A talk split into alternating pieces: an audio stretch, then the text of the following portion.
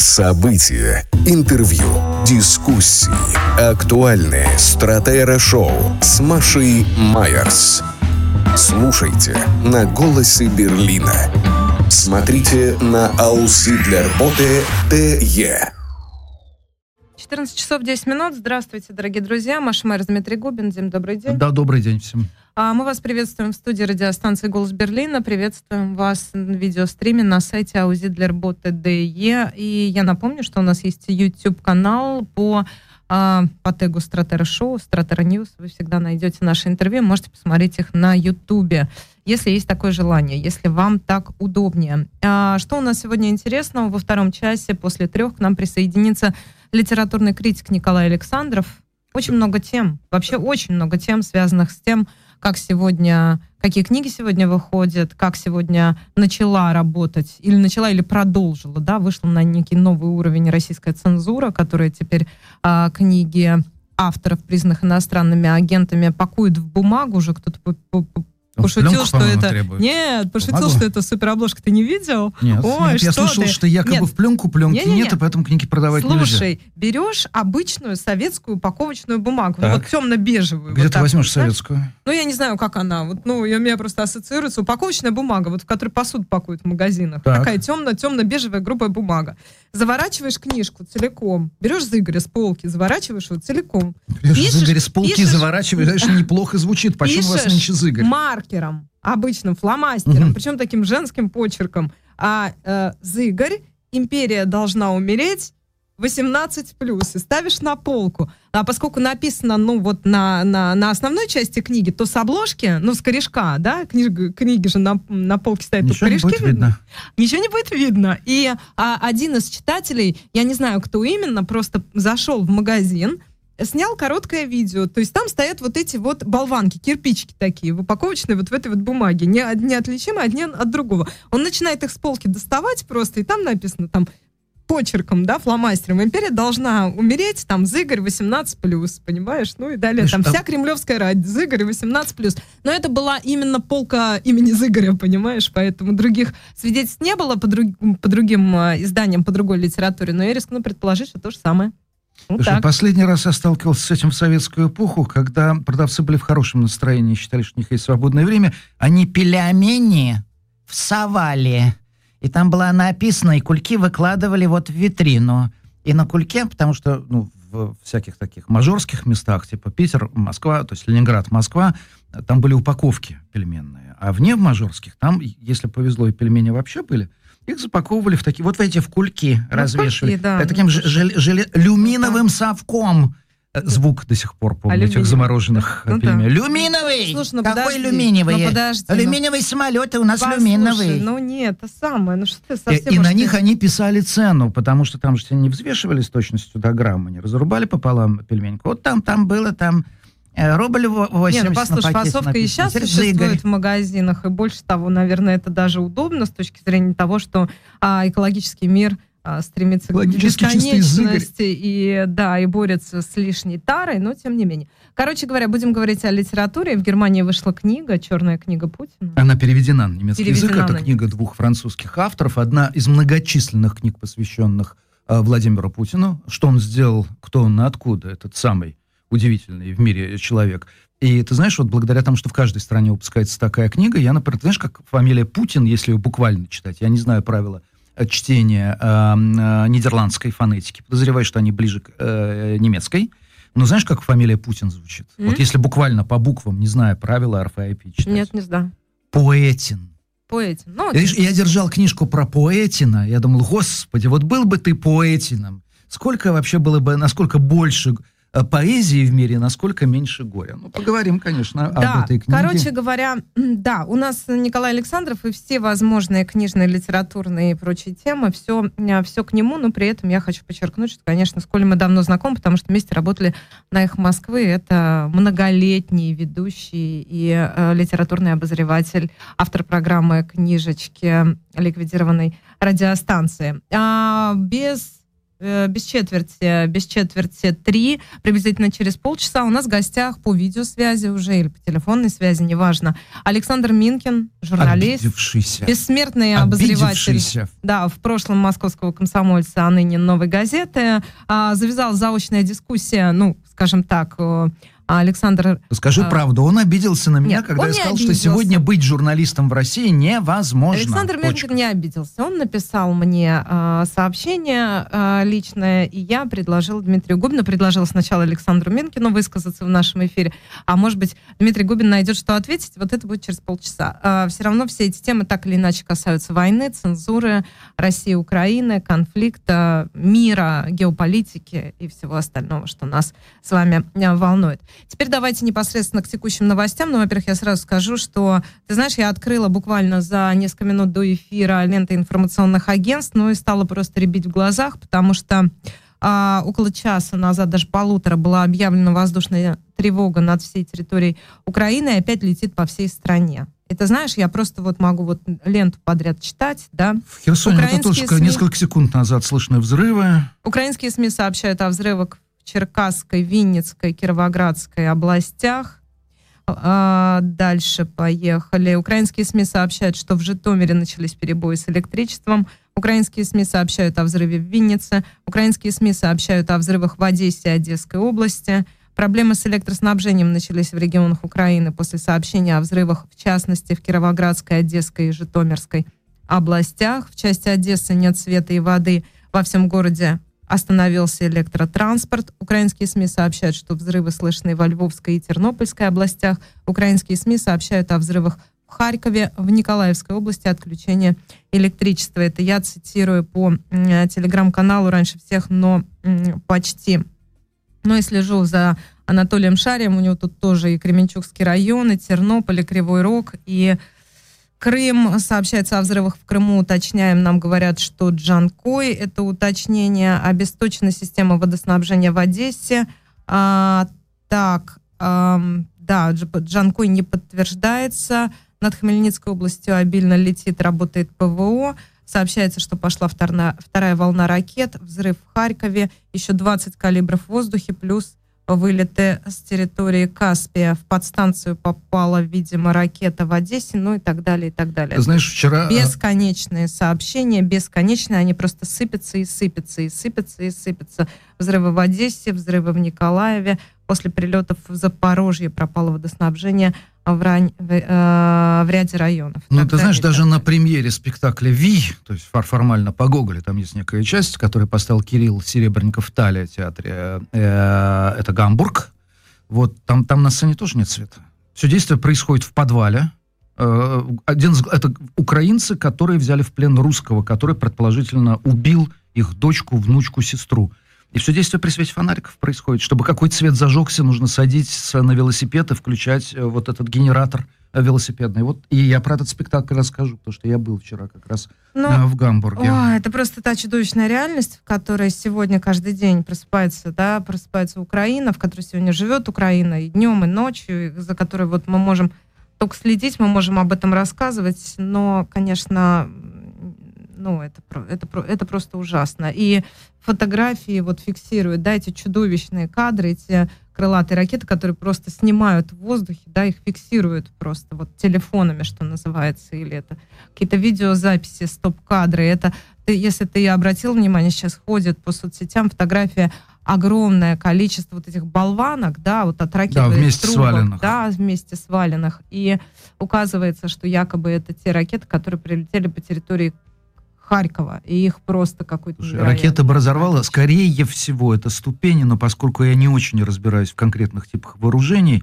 э, или там гильзы были снарядные, но, в общем, все равно это остатки военной техники, использованной, производит сильное впечатление. Тут я с тобой абсолютно соглашусь. А при этом, что касается территории России, то сегодня ночью было два сообщения. Одно сообщение из а, Рязани, одно из Саратовской области. Три человека погибли по, а, по данным, ну это утренние данные, не знаю, может быть, были обновления, не следила, но, скажем так, есть погибшие и пострадавшие при взрыве на стоянке авиационной техники на аэродроме под Рязанью.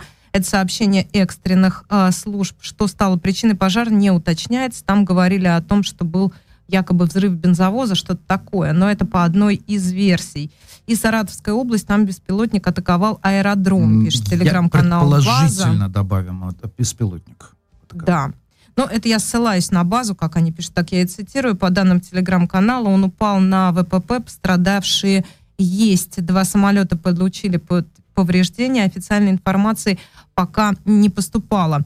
Из официальной информации единственное, что я видела, это сообщение губернатора, который а, комментировал как раз Роман Бусаргин, это, по-моему, Саратов, и он написал буквально следующее. Да, это Саратовская область. Уважаемые жители, в социальных сетях и СМИ распространяется информация о громком хлопке и вспышке в Энгельсе ранним утром. Хочу заверить, что никаких чрезвычайных происшествий в жилых кварталах города не произошло. Поводов для беспокойства нет. Ни один объект гражданской инфраструктуры не пострадала. Информация о происшествиях на военных объектах проверяется силовыми структурами. Ну, то есть, как бы он снимает все ответственность. Он говорит, по гражданским ничего нет, а по военным пусть сами разбираются. Что касается военных, ты знаешь, я посмотрела, я просто уточнила, да, что это такое. Это авиабаза, это Энгельс, это город под Саратовом. Это действительно военная база, военный аэродром. И далее я даже, ты знаешь, посмотрел просто на Википедии, что это такое за авиабаза. Это единственная база, где базируются стратегические бомбардировщики Ту-160. А, шесть машин были построены Россией после распада Советского Союза. И вот обрати внимание, ты знаешь, это какая-то усмешка судьбы, наверное. Мне кажется, это очень важная деталь. Еще восемь перегнали своим ходом в ноябре 99 январе 2000 За года долги. из украинской базы в Прилуках в счет погашения долга Украины за газ. Ну и дальше тут э, уточняется, что еще там два беспилотника Это были же, построены. Маша, был единый ВПК. И, например, почему э, булаву стали испытывать? Булава — это ракета, которая твердотопливная. В чем преимущество твердотопливной ракеты? Насколько мне объясняли люди, которые э, в различных видах ракетных двигателей действительно разбираются. Более быстрая подготовка к старту, э, более безопасная, потому что обычное жидкое топливо, оно состоит из нескольких компонентов, всегда есть окислитель, который дико взрывоопасен и дико ядовит. Ракету нужно готовить к старту. Ее просто так невозможно вот взять и запустить.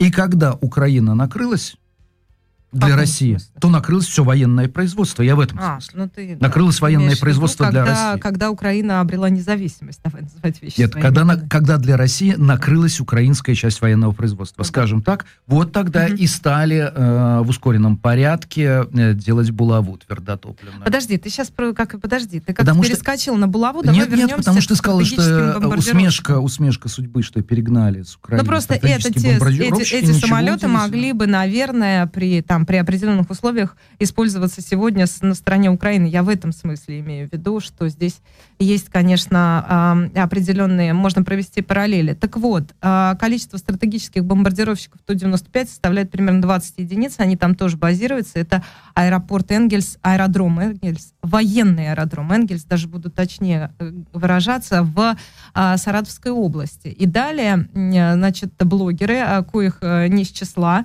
значит, опять же, по каналам по, сейчас распространяются фотографии, просто спутниковые снимки из комплекса. И говорят, вот посмотрите, вот они стоят красавчики. И дальше, ну, взлетно-посадочная полоса или вот эти, как, как это правильно называется, места для парковок в аэропортах, да, некие летные поля, и вокруг вот эти рулежные дорожки, там действительно кучненько, красивенько стоят эти стратегические бомбардировщики, что видно просто на Google Maps, если уж вы по-хорошему захотите разглядеть там каждый самолетик в отдельности, то, в общем, все там вполне себе видно. И дальше возникает вопрос, а где, если это действительно аэродром, где базируются стратегические бомбардировщики, то какая-то дыра в обороне, что а, и что туда прилетело? Прилетело, Маш, потому, потому что, что это, огромное, это не, огромное это не пограничная э, область, конечно. конечно. То есть вообще Рязань находится к юго-востоку от Москвы, так, на секундочку одну. Значит, Но Рязань теоретически... мы не знаем, что там. Там пока взрыв бензовоза. Мы сейчас говорим про Саратовскую область, про Энгельс. Вот ну, Саратов это части. издалека долго течет река Волга, ну, между прочим. не близко, да. И э, то есть там какое должно быть подлетное расстояние? Что-то... Ты знаешь, давай это вопросы зададим Павлу Лузину. Вот у нас был небольшой фрагмент по э, онлайн, да, по удаленной связи с этим политологом и военным экспертом, который как раз вот по части ТТХ вот сможет нам прокомментировать, что могло прилететь, как могло прилететь, и, действительно ли о чем идет речь, потому что и, э, и основной вопрос, который остается, это, собственно, а где те самые хваленные средства ПВО или ПРО, Маша, которые должны охранять военный Маша, аэродром да ты помнишь первые дни, первые дни войны? Были чуть неофициальные сообщения, что как раз комплексы зенитно-ракетной обороны, они свозились, условно говоря, на Западный фронт. Ну, то есть все собрали, по сусекам да. поскребли и увезли на Украину. Ну, ну вот да, потому что ну, а, а, логика очень простая. Если, допустим, лететь э, беспилотнику и ракете до какого-то военного объекта на территории России, там 600 километров, то у Украины просто нет таких средств доставки. Нет mm-hmm. таких беспилотников, нет таких ракет. Поскольку НАТО угрожает только в мозгах бабушек, которые наслушались того, что им изрыгают мозги пропагандистов, следовательно, никакой реальной опасности нет. Поэтому аэродром в Саратове не нужно э, охранять. Вот и все. И в Рязани тоже. Вот эта логика, которая использовалась, она как раз абсолютно понятна. Поэтому действительно интригующий вопрос, что случилось. Возможно, конечно, кто-то, как всегда, окурок бросил. Проблема в том, что тягачи военные используют, как правило, дизель. А дизель, вот даже если в бензобак зажигалкой черкнуть, дизель не взрывается. Дизель нужно ну, долго и упорно тут разжигать. По, по, по, по соцсетям и, опять же, по телеграм-каналам ходят различные версии, чего тут только не обсуждается. Например, наверняка знакомый тебе Николай Митрохин, это эксперт, который, кстати, живущий в Германии, которого мы обязательно пригласим, когда он будет в Берлине. А он а, в своем а, телеграм-канале Николай Митрохин Public Talks, он даже обсуждает версию, что какие же это беспилотники. А, в общем, там действительно есть а, видео, и это такое, это похоже на очень мощный взрыв. Я не знаю, видел ты или нет, это ночное время, но это такое зарево, это вспышка и зарево. И э, зарево, ну, это похоже на взрыв мощной бомбы. Я, Я не знаю, что, видео, да. а, что представляет себе взрыв а, вот этих небольших боекомплектов, которые сбрасывают беспилотники, или каким должен быть беспилотник, чтобы такую вот а, дуру, извините за выражение, притащить, потому что действительно создается, визуально, по крайней мере, создается впечатление, что взрыв очень мощный. И э, Николай Митрохин э, рассуждает о том, что могли бы, могли бы это быть разработки, украинские, новые украинские разработки, кажется, намечались их испытания. Но это, скажем так, одна из версий частного лица, поэтому здесь и мы не будем как бы на этой теме и, и, ну, высказываться в пользу или наоборот опровергать эту версию. Это я просто иллюстрирую, собственно, то, а, что а, волнует людей.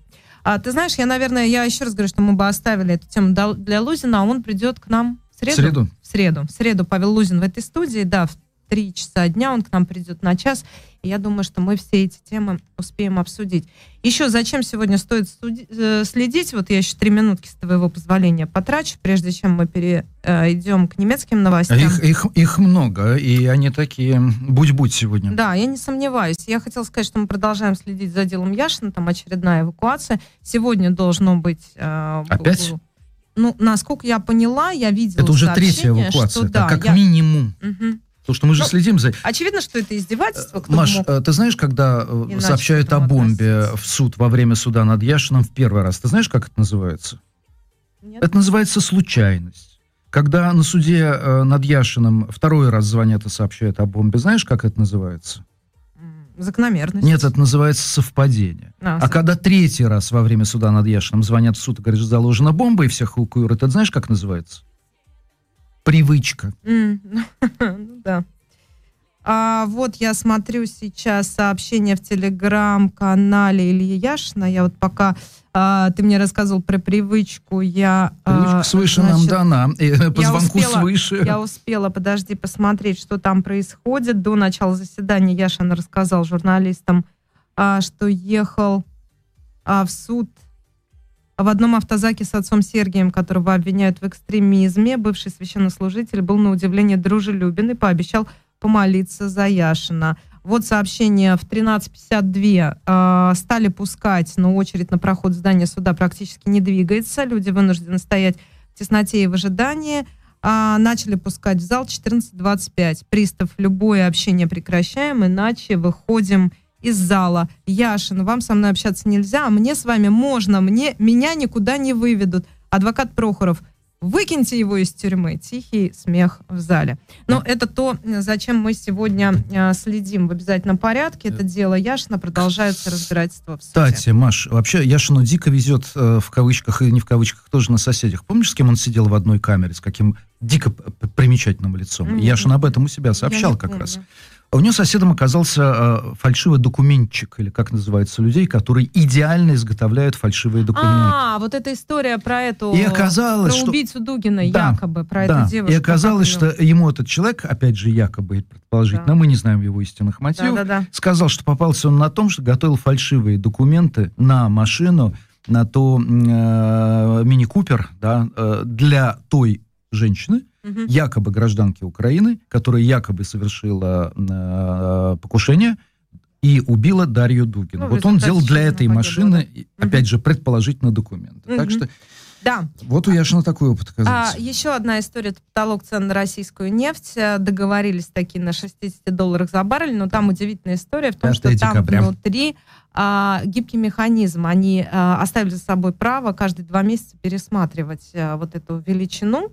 Э, в ту или в другую сторону. И, ну, конечно, там все те же самые нарративы, которые уже обсуждались. Россия, значит, снова говорит, не будем продавать тем, кто это министр энергетики, не будем продавать тем, кто, тем странам недружественным, которые будут придерживаться эти, этого потолка.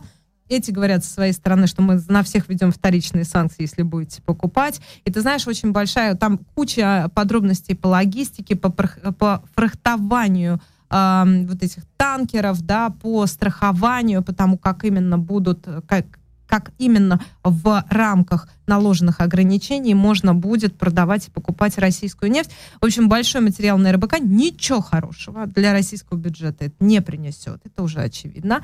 А, но, тем не менее, я тоже думаю, что это большая история с длинным хвостом, как я люблю выражаться. Который ты очень любишь. Помимо того, что выражаться, ты да. сама по себе просто очень любишь сами по себе большие длинные хвосты. И я люблю То есть как новости, новости да, да. Мне кажется, там много всего интересного, и на самом деле это вот действительно многие люди так, знаешь, отмахиваются от этих новостей. Ну, там что-то, какая там разница, фрахт, суда, там танкеры, а сам черт ногу сломит. На самом деле это то, что... И, и, это именно то, что через годик, через полтора будет определять всю политику экономику Российской Федерации, потому что напрямую связано с наполняемостью российского бюджета. Ну и, конечно, история Крастылева, история про телеканал «Дождь». Ты знаешь, тут я хочу, вот дай мне одну минуту, я не буду даже пересказывать. Маша, тебе даже одну минуту, ты заберешь два часа. Смотри, я тебе задам один очень короткий вопрос. Если ты мне на него быстро ответишь, то тебе останется еще время рассказать о немецких новостях. Михаил Козырев в своем фейсбуке сформулировал одну очень правильную историю. Вообще там телеканал «Дождь», кто там хороший, кто плохой, Латвия права, не права, вообще оставляем это все за скобками. А испет, испытываете ли вы сочувствие к российским мобилизованным? Ты предлагаешь мне ответить? Я Ну, вот, вот это просто было, вот, мне кажется, уже когда, знаешь, до эм, вот очищенное ядро ага. этой, этой истории, оно ведь все не вокруг там телеканал «Дождь», положение СМИ, иммиграции, Латвии, цензуры и так далее, и так далее, э, Роскомнадзора или Латвийскомнадзор. Это история про то, что может ли позволить себе человек, даже не журналист и Господь с ним с дождем, испытывать сочувствие по отношению к российским мобилизованным. Да, может, и если ох, он человек. Ох, и ох, что там... Раз... Погоди, а Козырев, зах... Козырев также ответил? Нет, Козырев спросил задает меня, вопрос, и дальше ответ. несколько сотен. Но это захватническая армия, которая находится на территории да. другой страны. И тем не менее это И люди. очень много, например, людей пишут до того момента, пока не переступил порог военкомата. Ну, например, mm-hmm. такой вариант. То есть, как только вы понимаете, что вас хотят втянуть в это чудовищное военное преступление, вы делаете все возможное, чтобы его не совершать. Все, кто переступили порог э, военкомата, сочувствие недостойно. Но это я тебе предлагаю как один из нарративов. На самом деле это сложная, многоуровневая, многослойная этическая проблема, а, Маш... которая затронула всех. А знаешь, когда первый раз такой всплеск начался? Помнишь школьника из Нового Уренгоя, звали его Николай э, э, Десятниченко, который выступал в, который выступал в Бундестаге. Он написал сочинение, его а, ну пригласили. И он сказал, что да, он, ему жалко э, погибших немецких солдат, он испытывает к ним сочувствие. И на него набросились не в Германии. На него набросились в России, что он негодяй, мерзавец, предатель, а не убийца и так далее. В этом отличие двух, двух обществ, немецкого и российского.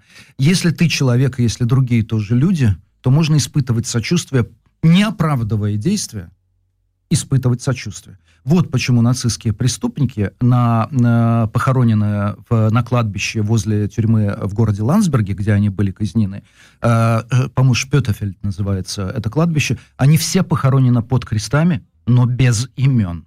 Имена они у свои утратили, потому что были преступниками против человечности.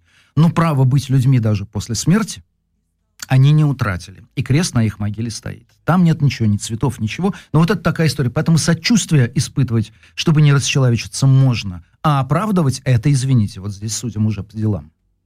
Новости Германии. Да. А новостей Германии очень много. Я искренне сочувствую тем, кто сегодня попал в опоздание, кто там, я не, не знаю, дождался автобусов, допустим, у Хауптбанхофа в Берлине. А, дело в том, что известная организация а, «Последнее поколение», «Letzte Generation», сегодня продолжила свои акции протеста, причем по всей стране. В Берлине они себя при, приклеивали к проезжим, э, к, как проезжей части, да, к проезжим частям в трех местах. В том числе на Потсдамской площади, в том числе возле центрального вокзала, а в том числе на Халишес Уфер и так далее, и так далее. Это вызвало транспортный э, коллапс, потому что не действовал сегодня вот этот знаменитый многострадальный, но очень эффективный тоннель, который, собственно, соединяет два района и который ведет э, кратчайшим путем э, именно к центральному вокзалу. Но не только в Берлине. Сегодня был перекрыт, также люди приклеивались в Мюнхен. Э, Мюнхен не просто Мюнхен, но Карлсплац, это место, которое известно, в общем, для всех баварцев как Штахус – тоже это очень оживленная точка, с которой всегда все проходят, когда прибывают в Мюнхен, и вот идут на Мариенплац э, с главного вокзала. И, внимание, есть уже реакция со стороны э, властей. Причем, например, со стороны э, властей земли, такой как Северная Рейн-Вестфалия. Там высказался министр внутренних дел Герберт Трелл, это ХДС партия. Он сказал, что нужно внимательнее присматриваться к деятельности последнего поколения, что происходит что-то, что может быть опасно, и э, что, вот что еще интересно. Он сказал, не все, но некоторые протестующие известны как представители левого экстремистского движения. Поэтому нужно... Э, многие из них, кстати, не все, опять-таки, но некоторые уже имеют сроки тюремного заключения. Раз хм. тюремное заключение, да, значит, уголовная ответственность. Хотя в Германии уголовная ответственность э, наступает даже в том случае, если ты по фальшивому или по чужому проездному документу проехал. Это вопрос не административной ответственности, а именно уголовной, но тем не менее. Если к этому еще добавить то, что с утра э, с большими интервалами стали ходить S-баны линий S1, S2, S25, S26 и S8 в Берлине, жить становится все приятнее и приятнее. Там, во-первых, сломался поезд в районе Панку, и оказывали помощь на Северном вокзале. И самая интересная причина, Маш, вот почему могут э, отменяться нужные поезда на А забастовка машинистов? Нет, нет. А, высока заболеваемость ковидом mm, среди больничная. машинистов. Ну, понятно. А машинистов просто-напросто не хватает. Mm-hmm. И ты знаешь, вот в такой же вот день, в 61 году, ты знаешь, как ты любишь длинные хвосты, я люблю заглядывать в историю. В такой же день, 5 декабря 61 года, был совершен самый знаменитый железнодорожный угон в истории, в новейшей истории Германии. Угон? Угон, угон в Восточном Берлине, потому что стену уже начали в августе 61 года строить. А Гарри Детерлинг, его жена Ингрид, и еще 30 с лишним их родственников, друзей и знакомых, они сели в поезд, разогнали его, легли на пол, а кто вели этот э, паровоз, они спрятались э, просто-напросто в бункере в угольном и направили его в западный Берлин. Они проскочили границу, смяв заграждение. 25 человек остались в западной Германии, семеро э, вернулись. В общем, а сигналом это было сообщение, которое он послал там сегодня в 19.33 последний поезд уходит на восток. Был снят фильм последний поезд. Понимаешь, если бы это было сегодня, никто бы, конечно, ни на какой бы на западную э, э, выходит на волю, да, э, никто бы на волю не выбрался, потому что ни один поезд Deutsche Bahn, но если он отходит вовремя, то никогда вовремя не прибывает. Уж не мне ли сегодня прибывшему с опозданием э, из Гамбурга об этом не знать? И, кстати, в Гамбурге, повторяю, премьера Кирилла Серебренникова спектакля «Ви». Кирилл Серебренников — это резидент-артист, есть такой, такой термин э, местного театра Таля. И он объединил две истории. То есть все происходит в подвале, где находится русский военнопленный, война, э, трое братьев, их мертвая сестра, дед и отец. Света нет, только фонарики и так далее, и так далее, и так далее. Понятно, что читают «Ви». Понятно, что девушка встает из гроба и летает в гробу. Догадайся, какой второй великий литературный сюжет Серебренников использовал спектакль. Не знаю. Ромео и Джульетта. Ого. Монтеки враждуют с Капулетти, и примирения А. быть не может, и это навеки. А Офелия, э, Офелия, да, это, этот сюжет не использован, хотя мог бы быть. А Джульетта с того света, украинская Джульетта, призывает, призывает к себе Ромео. И этот гроб, оказывается, легко превращается в балкон, с которого она к нему обращается. Спектакль идет по-английски, это вся шекспировская часть. По-немецки основная часть, по-украински. Русский язык звучит только в варианте мата. Но, впрочем, матона в украинском языке звучит тоже а, абсолютно а, по-русски. Вот такие вот новости. В Германии было два спектакля, затем они будут продолжаться. Сам Кирилл Серебренников улетает а, в э, Южную Америку. Он будет снимать а, фильм о докторе Менгеле, о знаменитом докторе зло из Аушвица. Э, будет вот э, он экранизировать сценарий, который, кстати, написан французами. И что еще тут из таких вот тоже немецких новостей, ну, помимо больших очень новостей, потому что ФРГ, похоже, провалит план по оборонному бюджету. Причина совершенно очевидна. Первая – это инфляция, которая уже сожрала там миллиардов 15-100 миллиардного бюджета. А вторая – вот эта вечная совершенно немецкая медлительность. И последняя, со- совершенно короткая новость. Как ты думаешь, э, установлен рекорд по взрыву банкоматов э, в Германии? Мгм. Как ты думаешь, сколько банкоматов в год взрывают в Германии? Не знаю. Два десятка. 450 банкоматов взорвано в Германии с начала этого года. Дорогие друзья, если будете снимать деньги в банкомате, проверьте две вещи. Является ли этот банкомат банкоматом вашего банка, а то придется комиссию платить. Второе, не тикает ли там что-то подозрительно? Не горит ли фитилек? Да, смотрю на ленты информационных агентств. Ну, во-первых, давайте поприветствуем нашего гостя. Александр Минкин к нам присоединяется. События, интервью, дискуссии, актуальные стратера-шоу с Машей Майерс. Слушайте на «Голосе Берлина». Смотрите на Ауслидлерботе ТЕ. Журналист обозревательного газеты. Александр, слышите нас? Здравствуйте. Я вас слышу, но не вижу.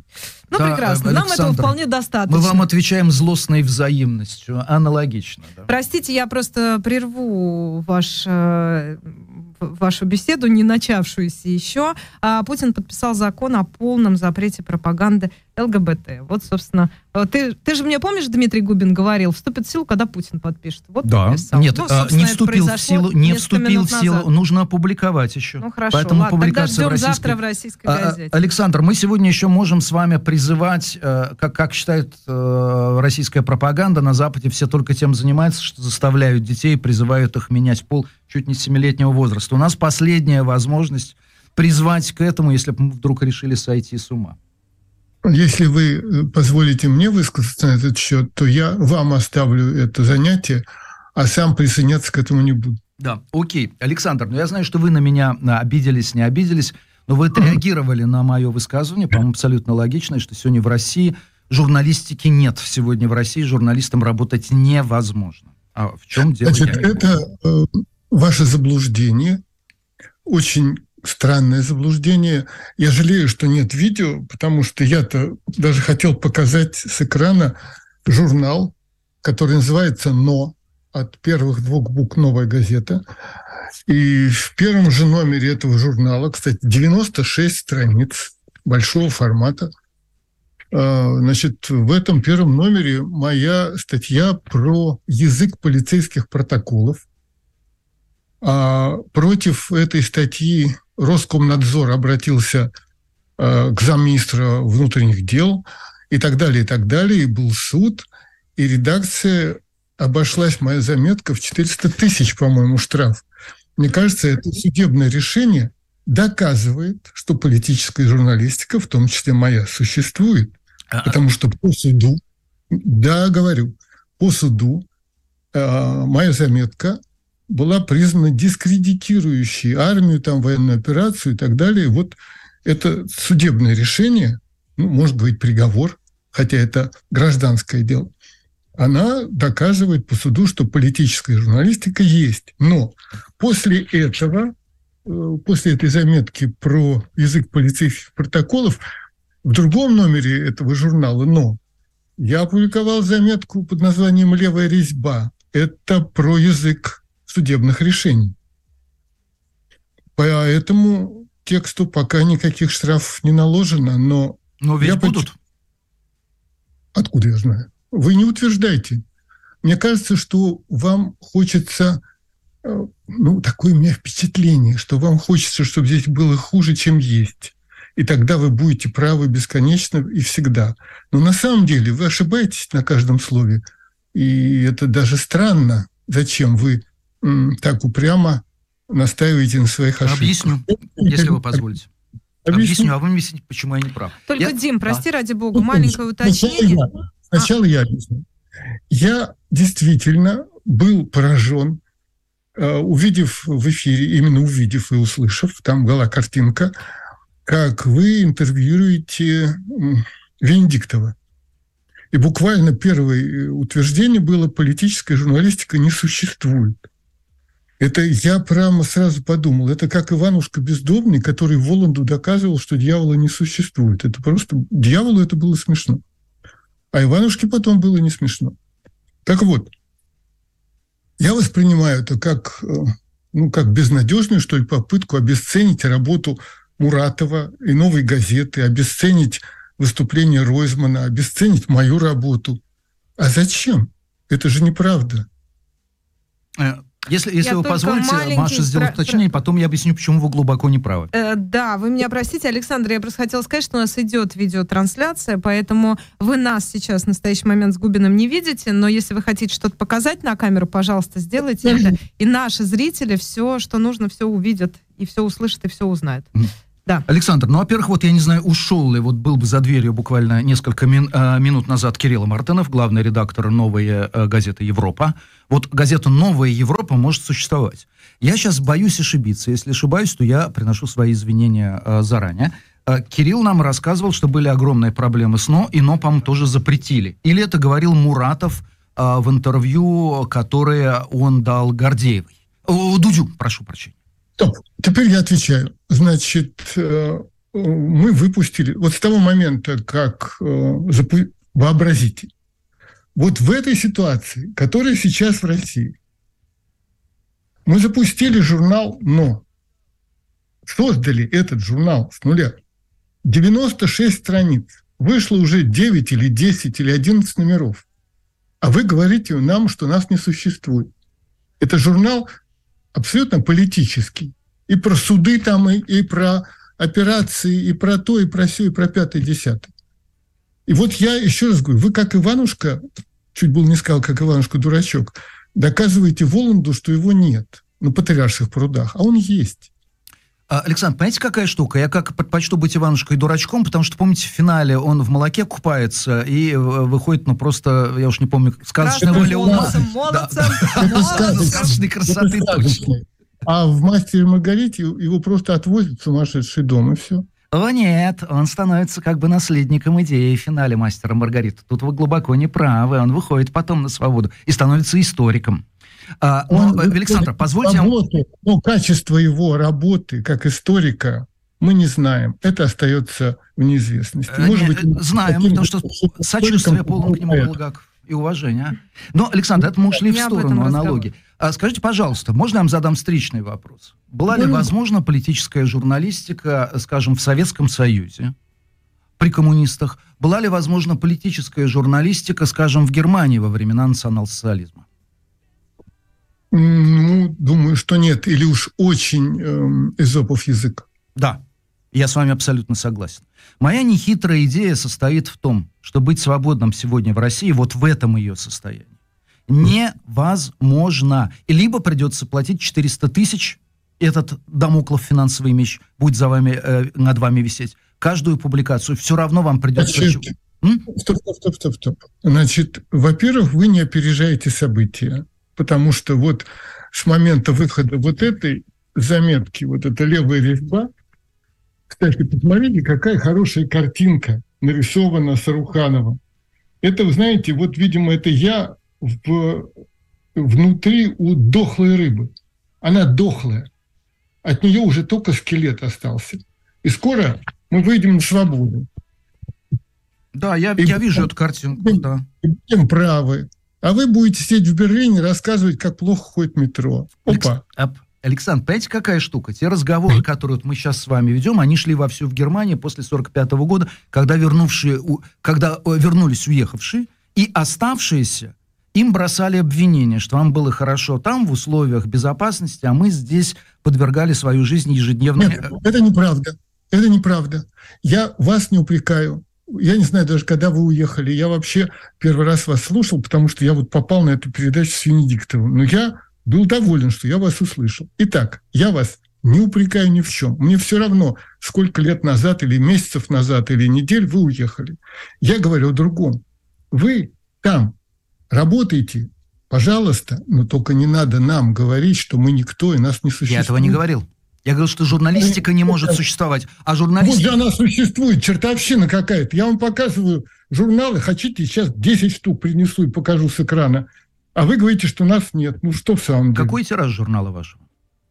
Черт его знает. Вот именно. А в администрации президента сидят черти, которые хорошо это знают. И вам дают существовать только до тех пор, пока вы никакого влияния не оказываете. А задача журнала оказывать влияние. И здесь, надеюсь, у нас с вами нет никаких разногласий. Я, к сожалению, должен вам сказать одну очень жестокую вещь. Сегодня в Пожалуйста. России можно существовать только в качестве индивидуального информационного предпринимателя, представляя свой собственный мозг. А журналистика есть организация.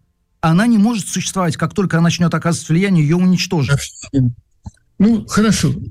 Дмитрий, вы, видимо, упрямый. Вот смотрите, тут написано главный редактор, тут написано э, над номером работали, тут есть выходные данные, тут, наверное, и тираж есть. Значит, э, журнал продается. Кроме того, он есть в интернете. Ну что вы упрямитесь-то? Есть редакция журнала «Но». Ну что вы упрямитесь? Что вы просто пытаетесь сказать, что этого не существует, когда я вам показываю живьем? А, скажите мне, я прошу, я прошу прощения, можно я не, я не вижу, честно говоря, предмета спора, знаете, Так я как, тоже. А, потому что а, у меня тогда другой вопрос. Скажите, пожалуйста, к Александру, Александр, скажите, а, скажем так, журналистика уехавших вызывает у вас, ну, какие-то, скажем так, профессиональные претензии или пре- претензии, связанные с качеством информационного продукта? Она неоднородна, она разная. Есть интересная, есть неинтересная. Ну, Поэтому- скажем так, просто, например, мы много разговаривали там с коллегами, и часть из них, при том весьма влиятельных журналистов, утверждает, что искаженный взгляд, потому что э, писать о событиях можно только изнутри этих событий, и, скажем так, надо чувствовать вот локоть своей аудитории. Если вы от аудитории оторваны, потому что вы в Новой Да. Зеландии, она в России, то журналистика невозможна, вы не сможете, скажем так, отражать ее по чаяния. Знаете, я недавно читал лекцию по журналистике, и я сказал, что вот одно дело репортаж, он, безусловно, возможен только с передовой. Вот там человек должен находиться, вот прямо там, как находились там журналисты во время э, Великой Отечественной войны. Ну, практически на передовой. Иногда прямо на передовой. А журналистика, которая сидит где-то, неважно, Прага, Берлин, эта журналистика, как сказать, она опирается не на собственные наблюдения, а на то, что она прочла в интернете. Она получает новости из интернета, уже кем-то отфильтрованные. Уже кто-то это выбрал. Ну, то есть Потом- это пространство для манипуляций. Ну, конечно. Поэтому все зависит от того, кто этим занимается. Этим может заниматься абсолютно честный человек, а может заниматься и бесчестный человек. И тогда этот бесчестный выхватывает какую-то одну фразу, предположим, с Кремлин.ру, и говорит, вот как все прекрасно. А другой выхватывает другую фразу, говорит, какой ужас. А на самом деле там есть и ужас, и там есть очень интересные вещи, и там можно делать потрясающие наблюдения. Вот, например, эта встреча Путина с матерями, это было фантастически интересно, но я признаюсь, впервые в моей практике я, наверное, пять или шесть раз по- попытался посмотреть эту, эту запись с начала до конца, у меня ни разу не получилось. И где-то на 15-20 минуте у меня кончается Чем отличается ваше восприятие этой записи, которую вы смотрите по интернету, от э, восприятия Губина из Берлина? Вот Минкин смотрит одну и ту же запись, с Kremlin.ru, неважно. Никакого, Путин с, наверное. мат- с матерями и пишет заметку об этом. И Минкин в Москве, и Губин в Берлине. Чем отличается восприятие? Э, Ну, это может отличаться только тем, что он от- обратит внимание на какие-то одни слова, я на какие-то Ну, другие. то но есть личное, но это то, также мы могли бы с вами в вместе в Москве сидеть. Я Ну, тут не, не впечатление. разницу ваших личностей подчеркиваю, а просто разницу ваших локаций. Так вот, э, впечатление ужаса, просто вот этого ужаса, наверное, у нас одно и то же, потому что это действительно просто ужас. Но когда речь идет э, о репортаже э, с, как называется, линии соприкосновения, ну, с фронта, с фронта, то вот тогда очень много зависит от того, чей репортаж мы читаем, насколько мы доверяем этому репортеру, с какой стороны от фронта он находится и так далее и тому подобное. Совсем другая история. Ну, просто совсем другая. Еще Приходит- вопрос. Да, если пожалуйста. позволите, тогда объясните мне. Вот смотрите, вы говорите о том, что, э, значит, соответственно, вы э, говорите о том, что вам удается издавать журнал. Воспринимаете ли вы признание тех или иных журналистов или редакторов, э, редакторов из вашей же, из вашего журналистского коллектива, из вашей редакции иностранными агентами, наложение штрафов и попытки каким-то образом оказывать влияние на вашу журналистскую деятельность как давление? Конечно. Конечно. Может ли это повлиять на качество информационного материала? Я отвечу вам примерно так. М- Мы, в том числе я, имею твердое основание и, простите, смелость заявить, от своих принципов мы не отступаем. Если же я, скажем, вместо война скажу военная операция, то это ничего не значит, потому что мои читатели понимают абсолютно точно и о чем я говорю, и как я к этому отношусь. А когда э, кто-то начинает говорить, вот, вы не можете сказать слово «война», могу, но все-таки вам шашечки или ехать? Вот слово «война» говорит непрерывно. Каждый день Соловьев, Симоньян, еще кто-то там. уже кто да, уже да. Давно, давно, уже полгода они это слово говорят совершенно свободно. Так вот, тогда ваши аплодисменты, что ли, Соловьеву, потому что он говорит «война», а мне упрек за то, что я пишу «военная операция». Ну, что делать? Ему можно. А я хочу, чтобы выходил журнал, и тогда я должен написать «военная операция» или избежать, или написать «вобла», как какая-то девчонка, кажется, гениально придумала, потому что она написала слово из пяти букв. В, потом три черточки и А. И когда ей предъявили претензию, что, мол, она имеет в виду война, она сказала, нет, это вобла. Так не Нам- есть ли это путь к тому самому эзопову языку? Не есть ли это путь к самоиздату? И к самокастрации. Маша, нет, самокастрация – это значит делать себя бессильным. А использовать изопов язык – это демонстрировать свой ум, свою абсолютно четкую позицию и при этом издевательскую, поскольку я говорю так, чтобы все все поняли, а придраться было нельзя. И вот то, о чем я сейчас сказал, это делали не только Изоп, это и Пушкин делал. А для нас Пушкин большой авторитет. Это и Булгаков делал. А для нас Булгаков большой авторитет. Но они были все-таки писателями. Александр, но ведь в России есть целые Стоп, темы, которые стоп. вы вообще Пушкин не можете журналист. обсуждать. Стоп, стоп, стоп. Пушкин был журналистом. Он был писателем. Э, Александр, Ну, для меня первый- пр- пример нет, с 19 века это не пример, когда мы говорим о веке 21. Простите. Потому что вам не нравится. Нет, потому Просто что, если потому что вы используете историю как доказательство. А я считаю, что это глупость полная, использовать историю как доказательство. Кажется, Ситуация что изменилась тогда. С вашей стороны, может быть, тоже как-то глупо сразу вешать ярлык, что что-то глупость, то, что вам не нравится. Но ведь это же не доказательство, это просто ярлык. А, окей, охота приводить Пушкина. У нас в качестве- полторы э, минуты, Тогда, Александр, у вас есть целый журналисты. пласт тем в России, Знаете, которые вы не можете обсуждать никаким языком. Что? Конечно.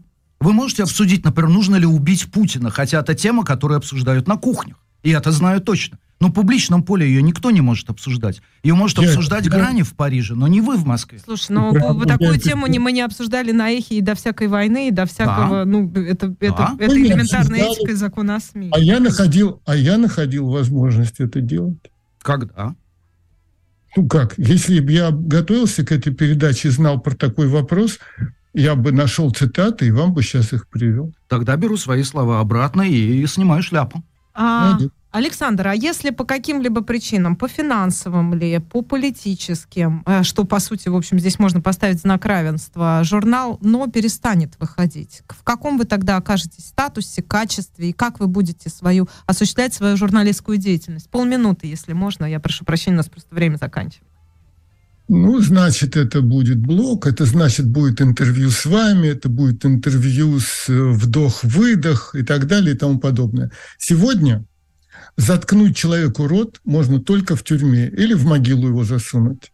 А пока он хотя бы не в тюрьме и не в могиле, есть средства говорить, и есть читатели, и слушатели, и так далее. Спасибо И вам он- большое. Спасибо, я прошу прощения. Спасибо Журналист Александру Александр Минкин. И новости. Прокурор запросил 9 лет колонии общего режима для Ильи Яшина.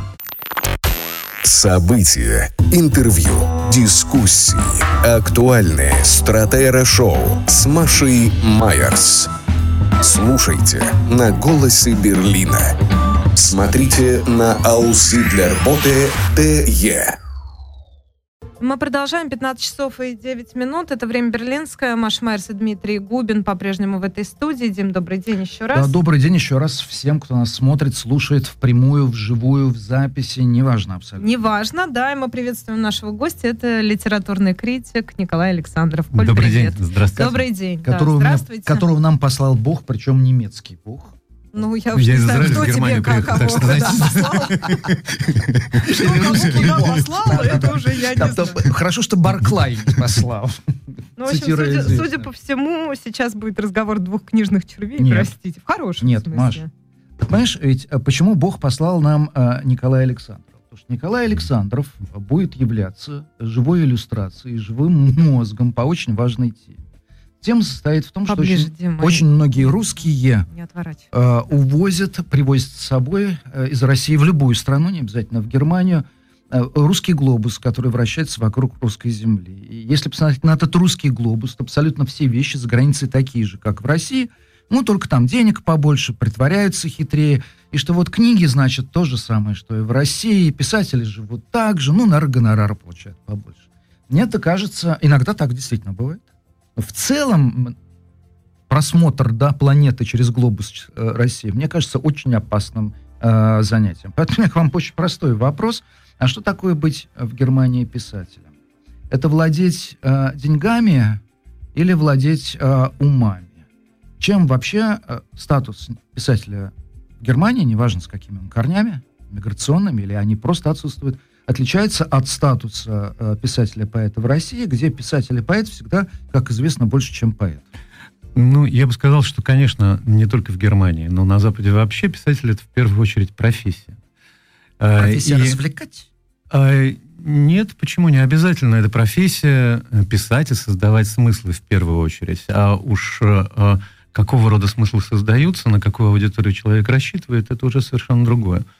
А в этом смысле, конечно же, э, писатель э, на Западе, в Германии в частности, во-первых, гораздо более защищен, во-вторых, у него гораздо больше возможностей. Э, Гораздо больше Защищен в каком смысле? Э, Простите, что я а, второй раз защищен, перебиваю, ну, во-первых, во-первых, защищен правом. Ну, например, он может э, отслеживать, э, спокойно совершенно знать, э, каким тиражом расходятся его книги, сколько продалось, сколько не продалось. А у него существуют вполне канонические договоры, которые соблюдаются. Он регулярно получает роялти. Покойный Владимир Маканин мне говорил, что по польским переводам, а, по роялти, которые он получает за польские переводы от продажи прав, он может следить за тем, каким тиражом разошлись книги в Польше. А в России это один из дискуссионных вопросов еще, в общем, да. последне- последнего времени. А, и в этом смысле э, в правовое поле вообще э, те принципы, на которых основана, в частности, и писательская профессия, они соблюдаются. А, и в этом смысле, конечно, гораздо более защищен писатель, чисто профессионально. Он э, знает свои возможности, права, а, свои отношения с издателями. Существует огромный а, штат литературных агентов, а, например, в России эта профессия ну, практически отсутствует, за исключением двух-трех писателей. Никто не прибегает к услугам литературного агента а, и действует на рынке самостоятельно. Это одна из, э, в общем, достаточно серьезных проблем.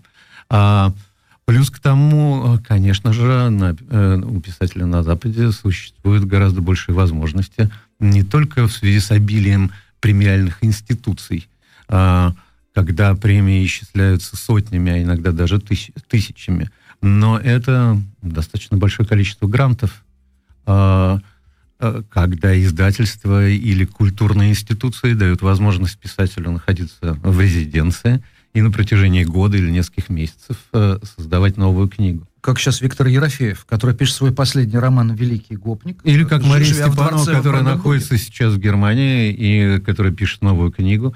А, и, кстати говоря, ее книга «Память и памяти», нужно вспомнить об этом, вышла впервые на немецком языке.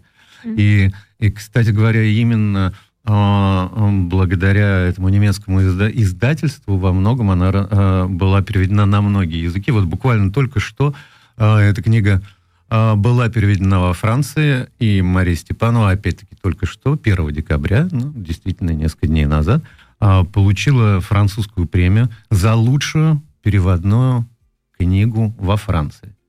А, в общем, это, как мне кажется, такое достаточно серьезное событие.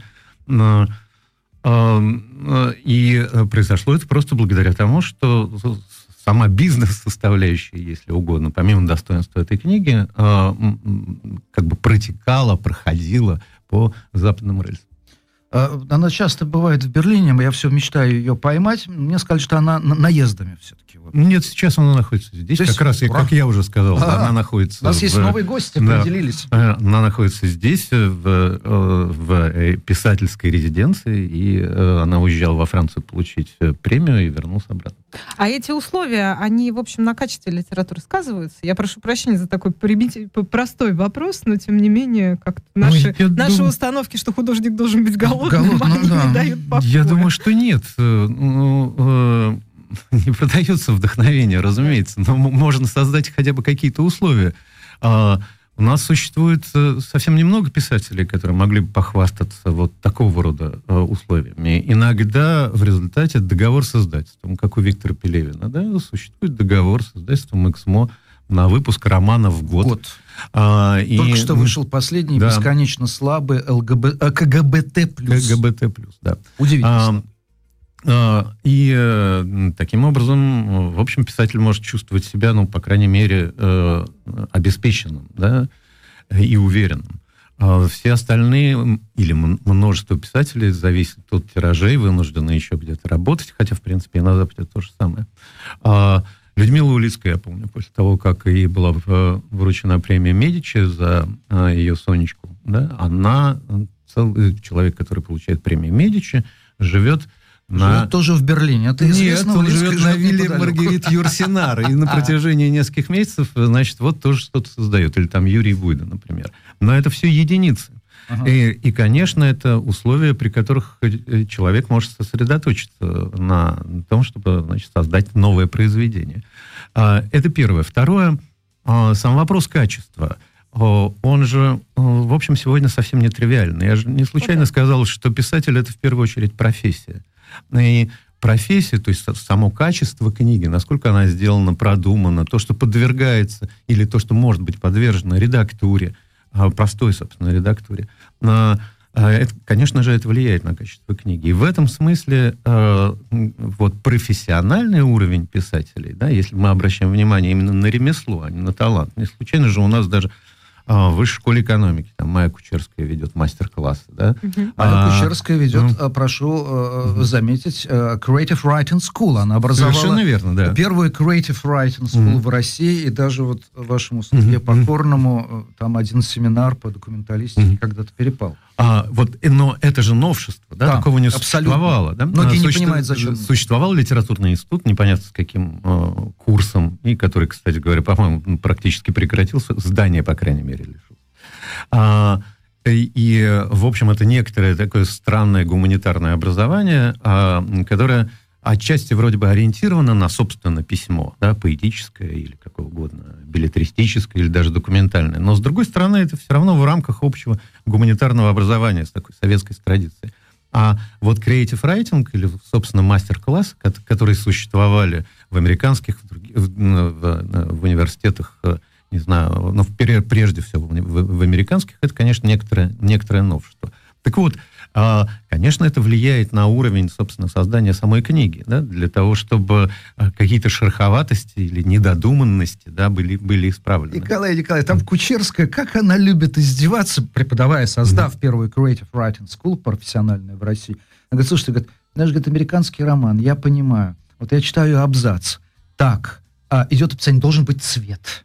А сейчас должен появиться звук, а сейчас должен появиться запах, потому что так учат во всех Creative Writing School, что у тебя должны быть у читателя задействованы все органы чувств. И говорит, я понимаю, что это что будет дальше. Так что... Нет, ну понятно, что... повсеместным профессионализмом... Существуют же некоторые шаблоны, тем более, что американская школа во многом связана с сценарным искусством, да, а, а с искусством написания или с умением написать сценарий. А там правил еще больше. Э, там уже просто жесткая рамка существует, в, ко- в которой так или иначе человек, да. человек должен вписаться. Да? То есть нужно делать поправку на определенный жанр. Э, конечно же, талант, э, как я считаю, всегда сам себе пробивает дорогу, но другое дело, какими усилиями. А, и, и в этом смысле возможностей, по крайней мере, больше у человека, который начинает карьеру на Западе или ориентирован на это, нежели а, у человека, который находится в России, который вынужден, в общем, самостоятельными силами как-то пробиваться. А, а уж тем и, и у него нет возможности обратиться в какие-то институции российские для того, чтобы получить грант или, или а, получить возможность, да, вот, вот что-то, собственно, такое сделать, если он добился успеха. Я сейчас подключу, да, дополнительные звуки, чтобы ощущение нашей программы было лучше, качественнее. Да, ты начнешь просто создавать эти я шумовые нач... помехи. А, нет, нет, это называется интершум, дорогая. Нет, я беру ручку, я беру карандаш. А, я хочу составить некий список и призываю всех, кто нас смотрит, особенно если в записи, обратить внимание. Потому что многими людьми, которые понимают, что они поехали жить в Германию, неважно, чем бы это было вызвано, у них э, есть представление, что нужно подготовиться, значит, Манов почитать, господи, там Томас, а как, как второй, а там еще и третий Ман, вы говорите, был. Ой, господи, ну нужно вот будет «Волшебную гору» прочитать, и они благополучно умирают там примерно на 26-й странице. Если бы я вас попросил составить список читателей, которые могут кое-что рассказать о состоянии умов, да и вообще всего в Германии, Писатель. ну, при одном... Э, писателей, да, прошу прощения, ну, которые э, живы, ну, которые живы. То есть Герта Мюллер, Нобелевская лауреатка, своими э, качелями дыхания, туда может войти, она жива, насколько я, mm-hmm. я, я надеюсь, в добром mm-hmm. здравии. Там узнаем что-то о жизни, допустим, э, румынских немцев. Mm-hmm. А, и то, как их сослали в Советский Союз, и как там треть из них просто перемерла от голода. Mm-hmm. А там, э, э, там Зёбальд уже не подойдет. Да? Там Зюскин подойдет, а э, Грасс не подойдет. Вот как будет выглядеть список современных немецких писателей? Ой, это на самом деле достаточно трудно, тем более, что этот список э, за, последнее, за, за последнее время э, достаточно сильно менялся. И появлялись авторы, которые переводились, кстати говоря, на русский язык. Да, да. поправочка желательно а, переведенная на да, русский язык. А, а, потому что, ну не знаю, некоторое время назад... Э, э, Э, один из маргинальных э, э, писателей, который, который, кстати говоря, брал интервью, и который был переведен на русский язык, вышел в издательстве Адмарген, он был чрезвычайно моден, это Кристиан Крахт.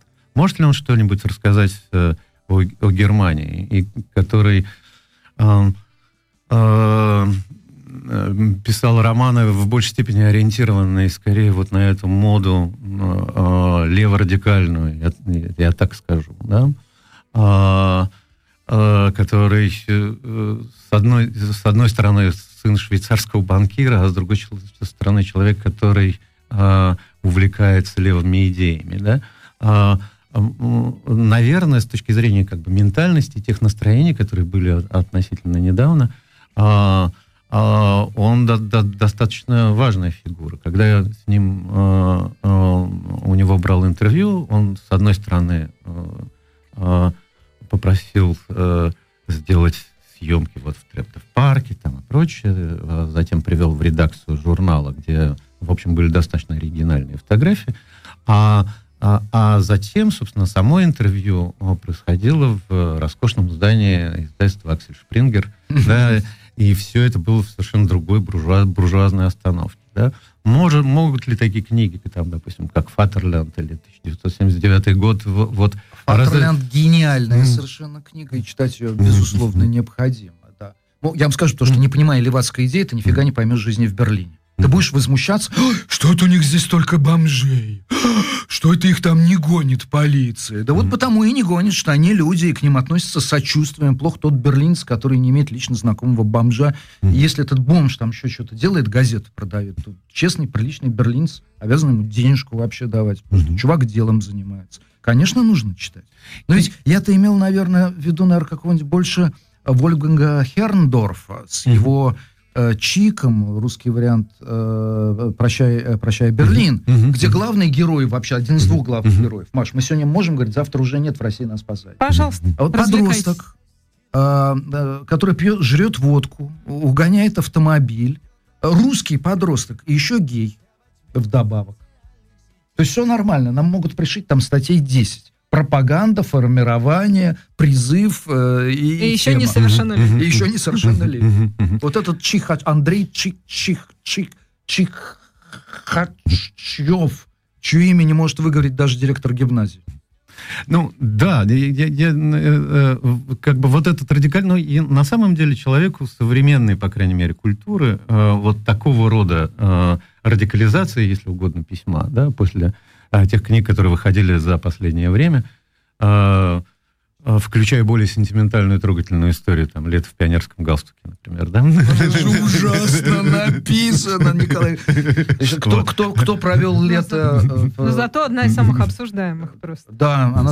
Вы видели это на, здесь, на, э, в Дусмане, на Фридрихштрассе?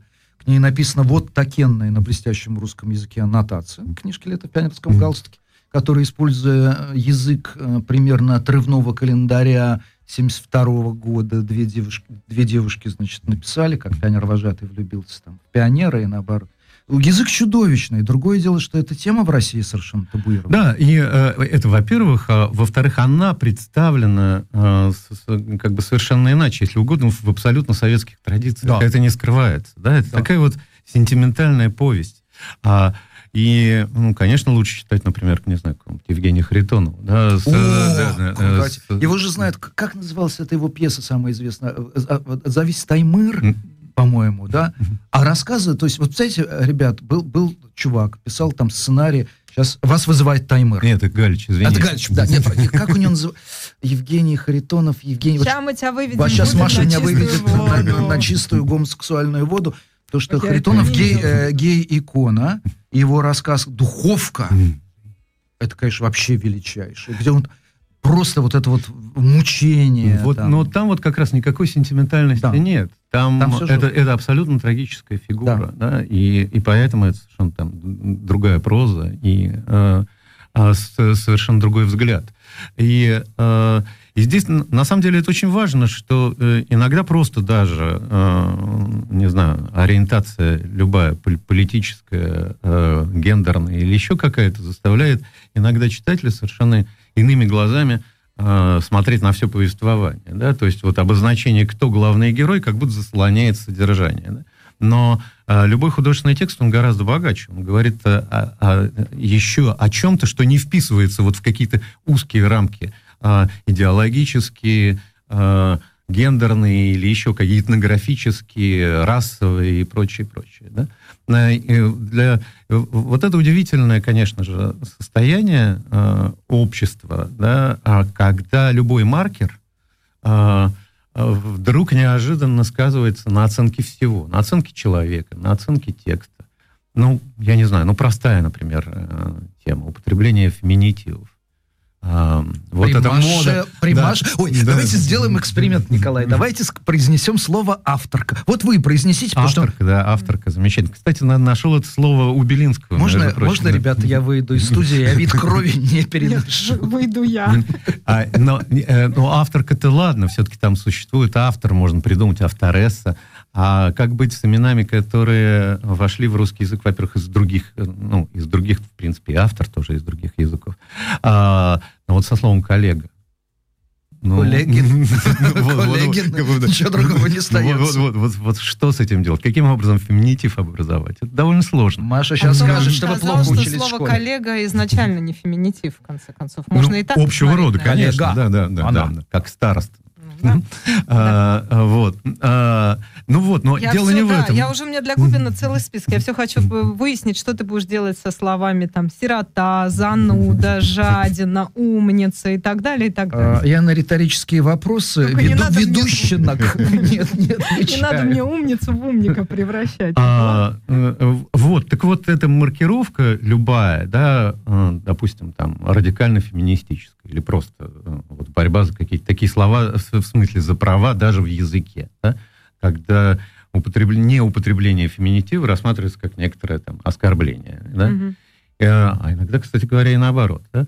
Но не говоря уже о расовых э, э, или политических предпочтениях, заслоняет как бы смысл всего текста. Конечно. Хотя, казалось бы, ну, даже российская аудитория, благодаря тому, что уже на протяжении больше чем 30 лет в ней присутствуют Сорокин и Пелевин, должны были бы привыкнуть к этому радикализму. И тем не менее, да, вот сразу какой-то маркер, он заслоняет все содержание.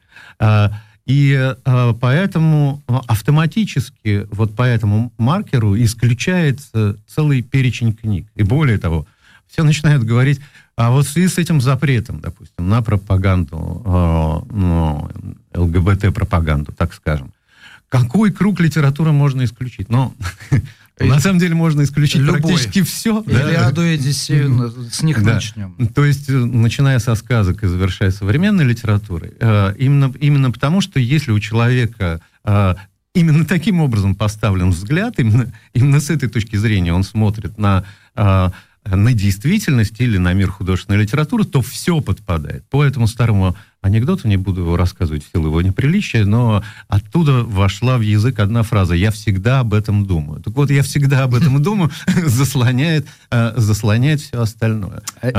А, а? Но это же не индивидуальный маркер, это общественный маркер. Тот маркер, который сегодня в России цитируется, э, транслируется с настолько высоких вершин, что, в общем, от этого уже не спрятаться. Совершенно верно. Это, вот, вот здесь, Маша, это, э, э, это как раз немножко другая проблема. А, это, это не просто измерение глупости, например, mm-hmm. которое происходит, потому что, э, потому что измерить ее уже невозможно. Это глупость безмерна, которая разрастается и которая приобретает все более и более чудовищные или абсурдные формы. А это еще и измерение страха, да, ведь это же подчинение глупости, да. А что мы будем делать? Будем ли мы в целлофановый пакет публиковать книжки? Будем ли мы их изымать? А, и, и э, это, это еще одна, а, одна ступень давления. Э, давление в данном случае уже на литературу, так, которого, кстати говоря, нет. Одну секундочку. Я вот знаю одного литератора, живущего в Германии, но э, с русским бэкграундом, как это будет по-русски сказать, бэкграунд, когда ты живешь, с хинтегрунтом русским. И он ну, мне так молва передавала, говорил, что, допустим, траекторию краба Гюнтера Грасса сегодня в Германии невозможно э, переиздать. Это что ж получается? Люди уехали из России, приехали в Германию, а здесь свои запреты, свои ограничения. Я, кстати, не понимаю, если это правда, то э, могли бы вы тогда заступиться за вашего коллегу. Mm-hmm. Если это, это неправда, то тоже скажите. Но э, дело все в том, что э, как бы до недавнего времени, или во всяком случае 90-е нулевые, э, если вот кто помнит, это же было время освобождения от запрета, да. которое вызывало всегда вот какую-то реакцию. Да? Потом наступило время толерантности. Возникли некоторые вещи, э, ну, самые разные, да? когда там, тема насилия э, э, или отсутствие корректности вообще в самых разных областях которые по тем или иным причинам создавали вот это поле ограничений. А, я не знаю насчет э, переиздания Гюнтера Грассова, мне кажется, что его имя гораздо мощнее любых запретов. А, и я думаю, что э, вот ну, конечно же, это надуманные запрещения. Мне кажется, что нет. Кентерграсс тоже пишет о, о, о другом. Но в конце концов, а, а почему именно путем кораба? А что жестяной барабан а, менее, менее радикально будет восприниматься сегодня? Жестяной барабан читать тяжелее. Э, Траектория краб маленький совершенно роман. История Маринеску, советского подводника, который блистательно вообще совершенно отправил на дно немецкий транспорт. Если еще не знать, что на его борту там было несколько тысяч женщин и детей.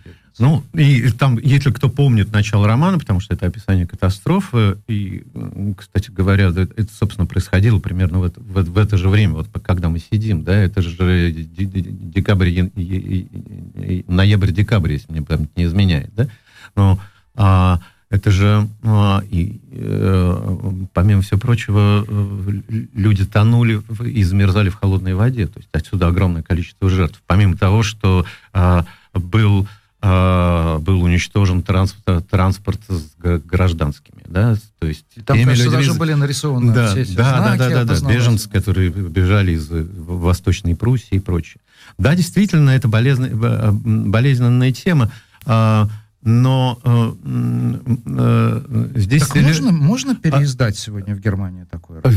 Э, вот я думаю, что все-таки в Германии возможно, а вот возможно ли в России? Э, вот я думаю, что здесь возникнет гораздо, гораздо больше а, э, проблем. А, то есть, во всяком случае, издать в Германии возможно. А, другое дело, какая волна поднимется, да, будут, будут ли обсуждения а, возмущений и прочее, прочее, но книгу ни, ни, никто не запретит издавать, если э, существует на то желание и прочее. А, а вот переиздание, переиздание русского перевода в России не знаю, а, возможно или нет. То есть даже само появление этой книги в России. И в этом на самом деле разница.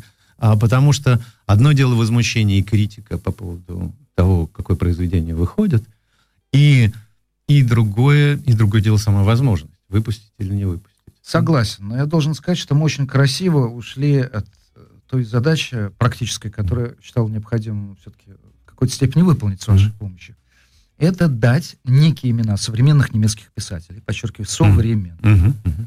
А, это должна быть хорошая литература. Идеально она должна что-то рассказывать о Германии, но не обязательно. Я уже так хитро вот вам э, Херндорфа, mm-hmm э, подкинула. Я могу просто ведь прочитывать, а вы будете говорить там да или нет, или это так себе.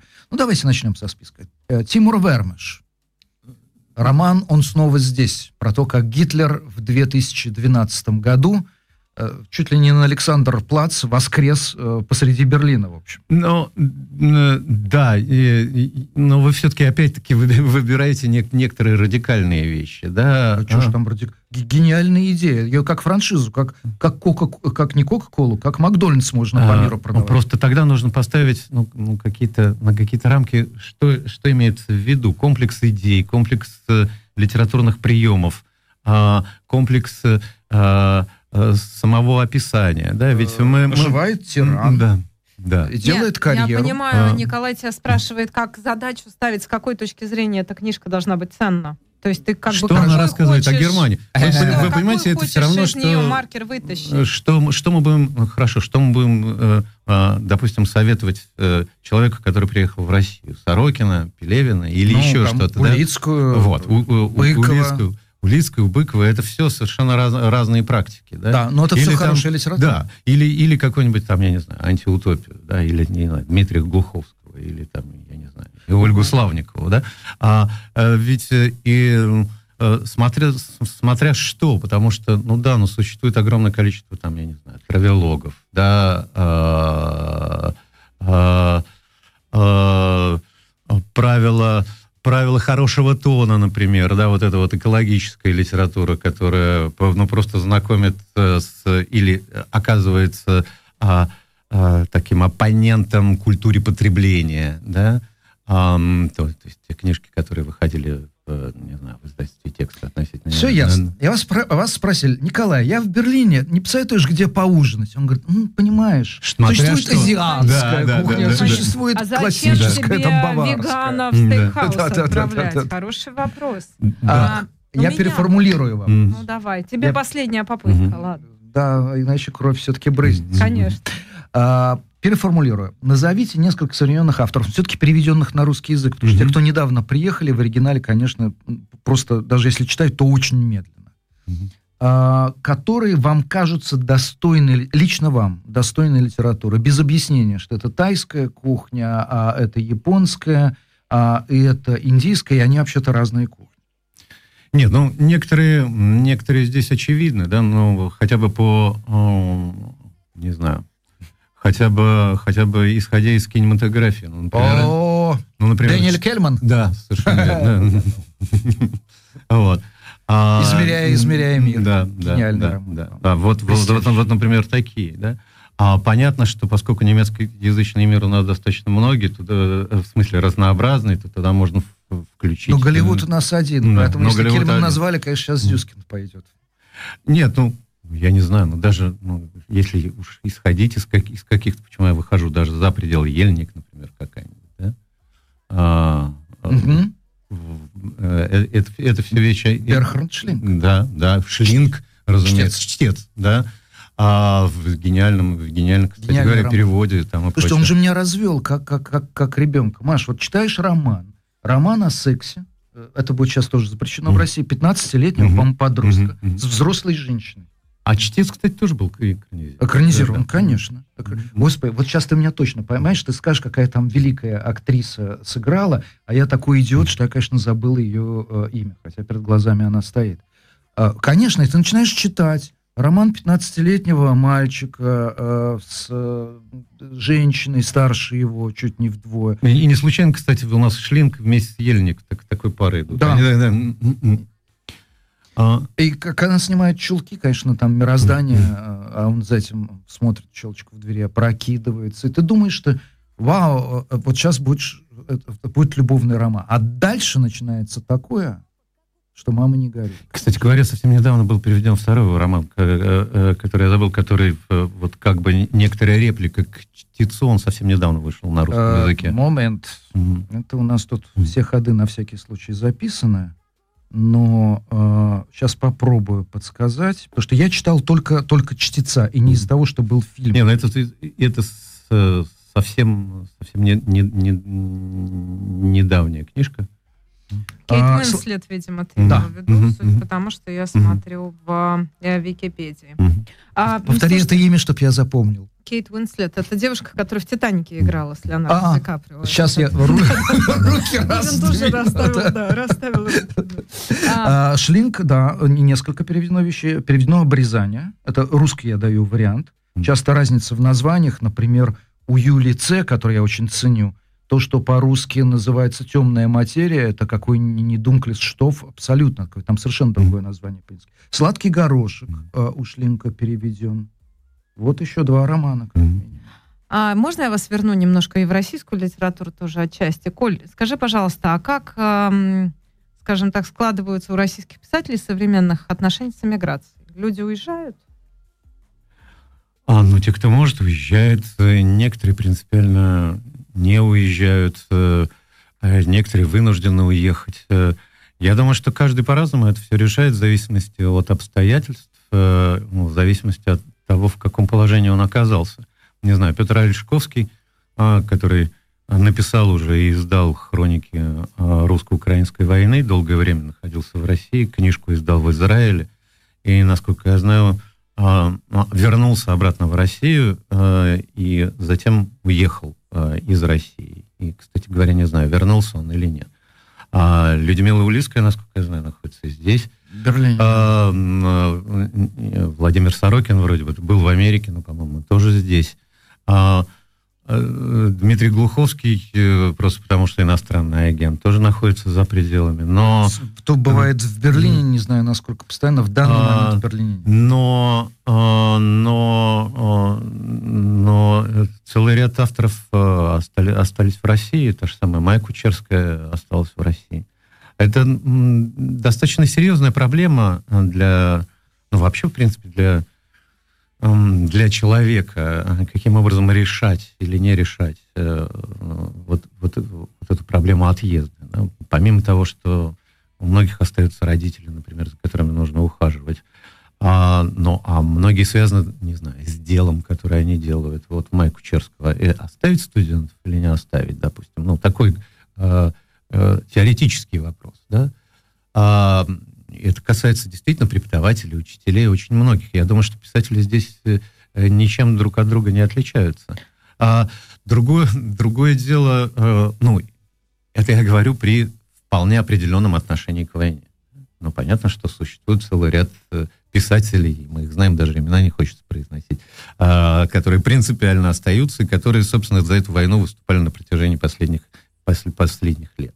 А, и были такими вот апологетами, да, глашатаями этой войны. И, ну, разумеется, было бы странно им куда-то уехать. Ну, мой вопрос связан с тем, что мы действительно так э, в определенном смысле эту эмиграцию можем разделить на градации, связанные с профессиями. Да? Вот мы как-то вот больше это связано с профессиональными кругами. Вот у нас есть там не знаю, журналисты, вот у нас есть айтишники, вот у нас есть... И сразу как бы можно... Вот кинематографисты, да, и мы сидим в эфире с Губиным и обсуждаем этот список как это, список тем, да, которые теперь как вот это Главное, неоколониальная политика Запада и прочее, и да, прочее. Главное, чтобы он список Шиндлера мы, не превратился. То есть мы видим постепенно вот эти вот волны, которые захлестывают те или иные области человеческой деятельности, скажем, шире. До литераторов уже добрались?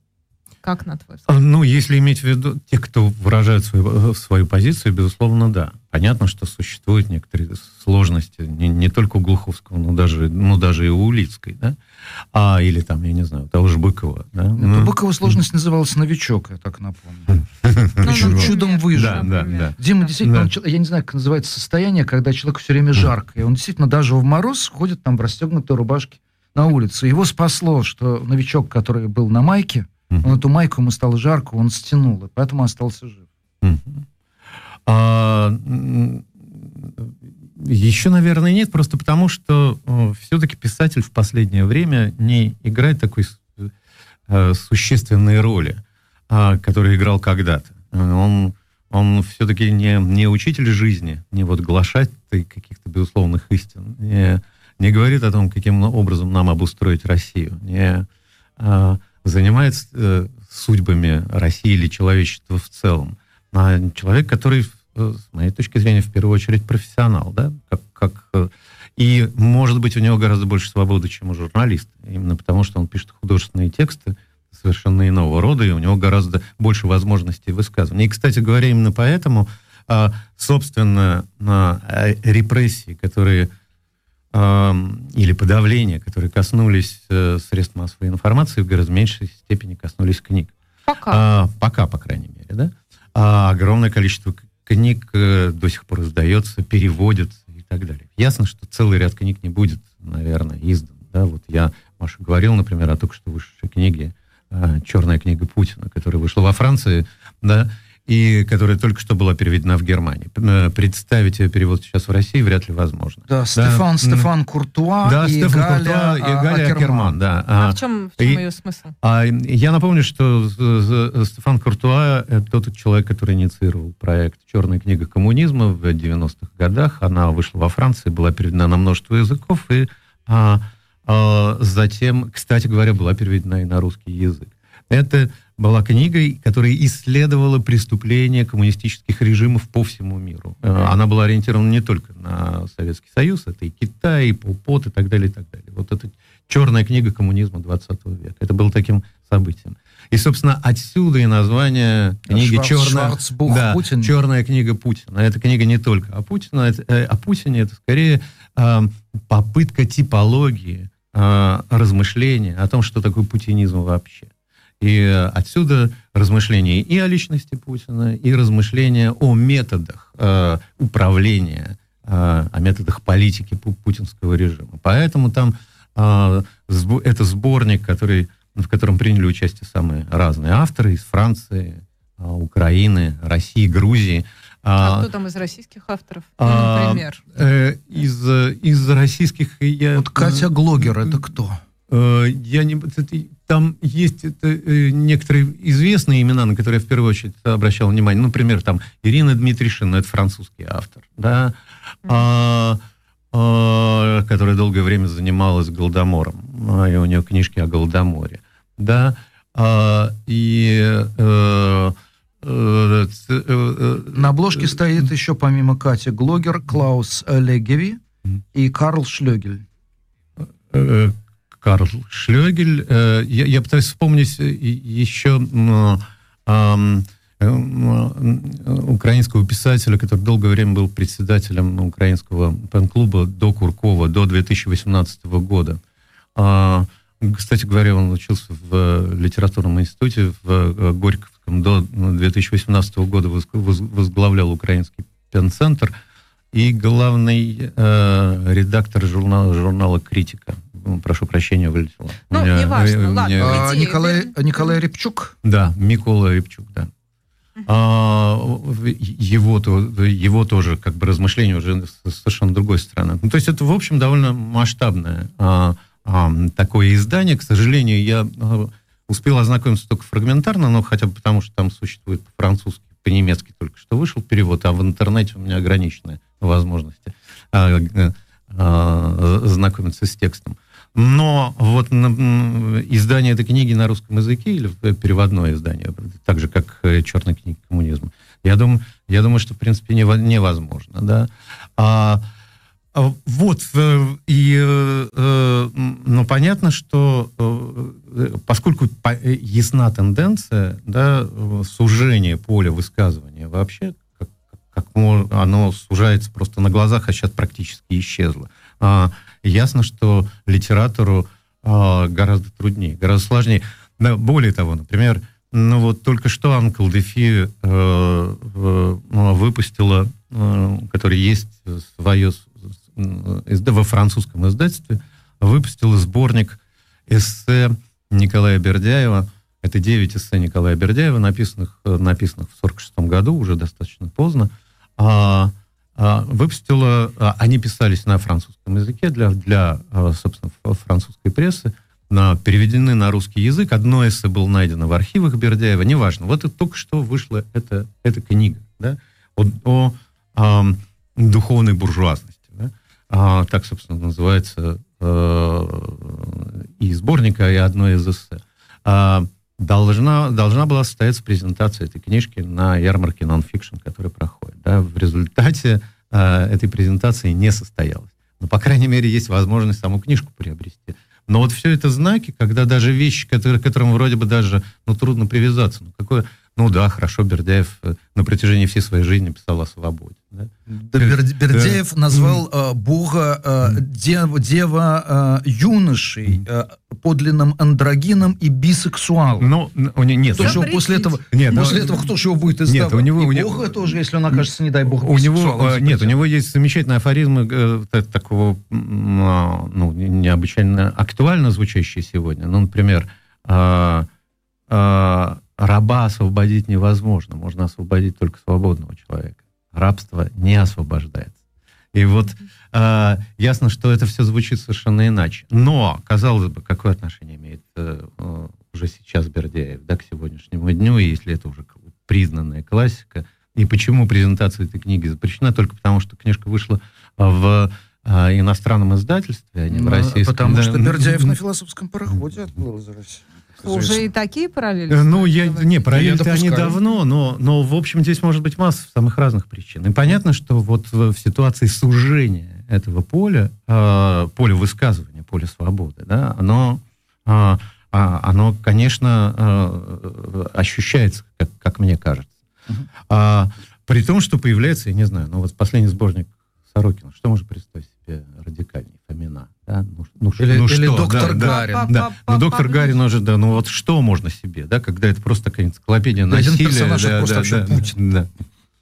Да, Ж, ну, там, с ручкой. Ну, да. Который да, все время кричит, это не я, э, это не я, это, это не уже я. было все-таки давно. Фомина вот только что, доктор Гарин уже как бы вошел, да, вот, э, и действительно об этом еще до февраля э, этого да, года ты... говорили, да. А, Э, и тем не менее книжки выходят, и, и спрос э, достаточно большой. Здесь э, проблема в том, еще одна, если уж говорить о книжном рынке, о возможности издать или не переиздать, а что будет происходить, когда закончатся права на переводы? А, а они же, да, они на, они на срок все. Они а на это срок. тоже санкции, да? Нет, нет, нет, Маш, просто когда покупается книжка, покупается не книжка, чтобы ее можно было перевести на русский язык. Я это знаю, потому что чуть было не издал одну книжку про Германию, не перевел одну книжку про Германию одного английского автора. То есть мы А, предполагаем, что они просто продлены не будут? Да, просто И тебе дают право переводить и Или- торговать книгой в течение там шести лет. И не будут, всё. и не будут проданы новые.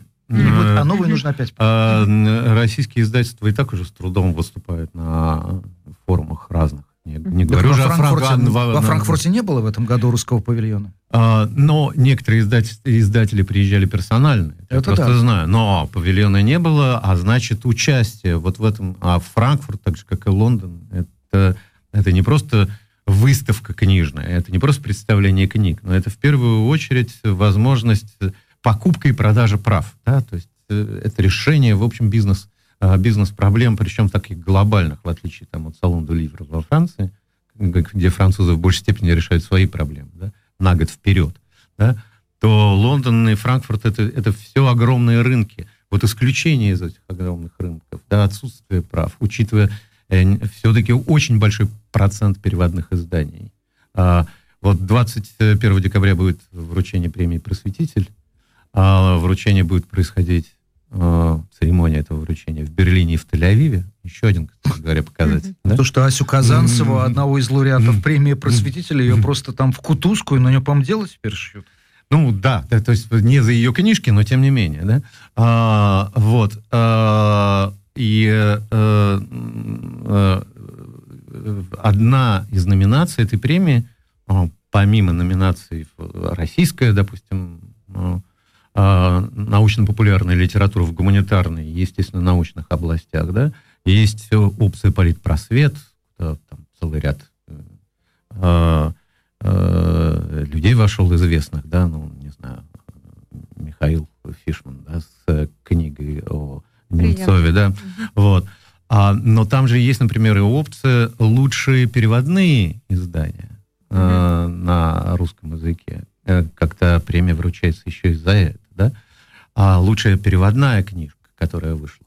Вот как, и их, в общем, достаточно много. И учитывая этот процент, каким образом будет чувствовать себя российский рынок? Как он будет выходить еще из этих условий? Ой, ну, знаете, просто, видимо, в литературе эти процессы идут медленнее, чем в, тем же, в том же кинопроизводстве. И почему, и чем а, современный российский литературный рынок отличается от там... Ну, Значит, соответственно, прав не купили, лицензии закончились, на новые, новые кино показывать нельзя, это запретили, это ограничили, и выдали список тех же самых тем под заказ про неоколониальную политику Мгм. Запада, и что там еще было? Ну, в общем, вот этот самый список Минкульта, ну, ну, который обсуждался сейчас в кинопроизводстве. Ты имеешь чем, что чем, спон- чем литература лучше? Ну, что спонсирует закат Европы будет. У. Шпенглера сегодня были бы хорошие шансы получить Но, грант от российского э, Минкульта. Здесь же важно, собственно, что, э, что вот при этом давлении, да, которое ощущается, не, ну понятно, что существует просто подавление, если иметь в виду там свободные э, средства массовой информации, независимые, да, понятно, что они заглушаются в первую очередь. Но дальше, если учитывать еще вот от этого давления некие деструктивные вещи, но что в первую очередь э, подвергается этой деструкции, разрушению? Как раз тонкие структуры, а, которые вроде бы как и не нужны, или, или, или во всяком случае, на которые можно махнуть рукой, да, то есть театр, кино, литература, вот, вот, вот вся, все эти структуры, в общем, достаточно тонкие, они ломаются в первую очередь. То, что мы видим в театрах, там, когда снимают имя режиссера, запрещается целый ряд театров и прочее. А то, что мы видим в кино, потому что кино как будто вообще уже перестало существовать. Любопытно, что и спорт сюда же попал, да, который тоже уже, в общем, подавлен. Но, но вот эти вот культурные надстройки, которые во многом жизнь определяют, да, когда-то э, э, Лев Семенович Рубинштейн, когда э, еще в ту пору, когда существовала газета «Сегодня», э, потом выходил журнал «Итоги», а, когда шел спор а, между олигархами, был, такой период. Зачем, ну, зачем вообще нужна, допустим, в а, газете «Сегодня», зачем нужна полоса искусства? А была И она- такая, и- да? Я и- газету да, сегодня помню да. очень хорошо. и, Была а- и полоса она, кстати говоря, исчезла из газеты сегодня. Как А. вы помните, там осталась совсем не- небольшая полосочка. Да? Мгм. А, Лев Семенович говорил, что вы не понимаете, э, а, ну зачем это нужно, это же там, там сложно и прочее, прочее. Действительно, зачем говорить там о Шлинке, или уж тем более там о Кристиане Крахте, которого я, я не знаю, почему вспомнил. Вот. А, или о целом ряде там, Гю- Гюнтере Грассе там, и так далее. Собольте, который выходил тоже, кстати говоря, не массовым тиражом, а совсем небольшим. Да? Андрей Курилкин читал. А, а, зачем? И Рубинштейн говорил, вы не понимаете, что это и есть гарантия свободы. Пока есть возможность высказывания, да, да, да, об избыточном, это, это и есть гарантия свободы. Как только это исчезает, так сразу начинается деструктивный так, процесс. Э, дорогие друзья, мы с вами опять ушли на глобус России. Mm-hmm. Значит, да, говорим о том... у нас да, окей. А я хочу посмотреть на глобус Германии. Mm-hmm. Потому что когда-то есть такой литературный агент, который возит с русскими авторами. Галю? Нет, Томас. Ну, да, я понимаю. Их всего четыре человека тут э, на всю Германию, поэтому промахнуться трудно. Томас Видлинг. Он когда-то, когда я просил сформулировать, а какой русский роман русского автора может заинтересовать немецкую публику? Не и, отклоняйся Да, и вот что... Нет, это важно, что это Видлин говорит, это, это не Губин говорит. Это судьбы, семейная история, семейная сага, возможно, судьба человека, но не московского, а в провинции. А, при этом интересно читать то, что происходит с немцами, но в варианте другого опыта. То есть, как учат детей в русских школах, это неинтересно. А любовь, судьба, война интересна. И Вторая мировая война немцам интересна до сих пор. Вы с ним согласны? что вот русский роман, который хочет быть, э, простите, проданным в Германии, достучаться до немцев, он должен, в общем, вписываться в эту канву. Я думаю, что это зависит, опять-таки, от, э, не знаю, от многих вещей, от многих э, составляющих, да? а, потому что все то, что сказано, легко переложить, допустим, и на российский рынок, да, что наиболее востребовано, да, вот всякий радикализм, а, он, как ни странно, э, отторгается. Но давайте вот, опять-таки вернусь. Там Людмила Улицкая, которая востребована в Германии. Да? Сага, да, война, да, человеческие истории, а, четкий сюжет. А, а, Мария Степанова «Память и памяти», несмотря на то, что эта книга вот на грани билетристики и художественного письма, а, выходит уже там, по-моему, третьим или четвертым и, и, и изданием. А, книга, э, и которая, кстати говоря, и в России была издана, но, но с, с меньшим тиражом. Но это тоже же, в принципе, семейные истории, да? размышления о том, что такое прошлое, что такое моя семья, на фоне вообще этих судеб и проблем памяти, которые э, в 20 века в целом. Что, собственно, такое прошлое, что такое прошлое, которое касается меня лично, могу ли я в это прошлое вторгаться, защищает ли себя прошлое от меня, в частности, от моего вторжения или нет – и что с этим делать, и если у, э, э, у прошлого на это право, вернее, нужно ли это а, а, а, а, оставить тайны тому, что уже было. Да, весь этот круг проблем, который оказался интересен и глобальным. Но а, мне кажется, что действительно а, до сих пор семейная сага и вот этот классический роман, а, судя по его распространению в мире вообще, он будет популярен и в Германии. Николай Александр. События, интервью, дискуссии, актуальные стратера-шоу с Машей Майерс. Слушайте на «Голосе Берлина». Смотрите на Аусы для работы ТЕ.